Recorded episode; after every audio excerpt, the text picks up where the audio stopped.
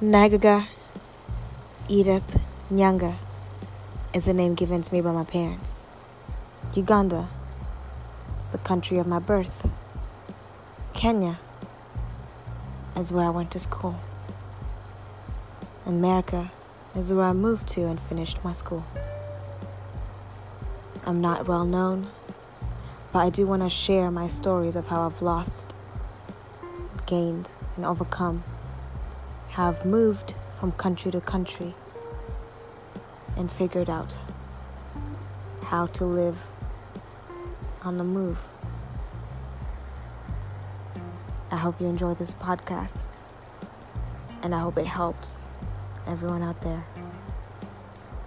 Stay tuned.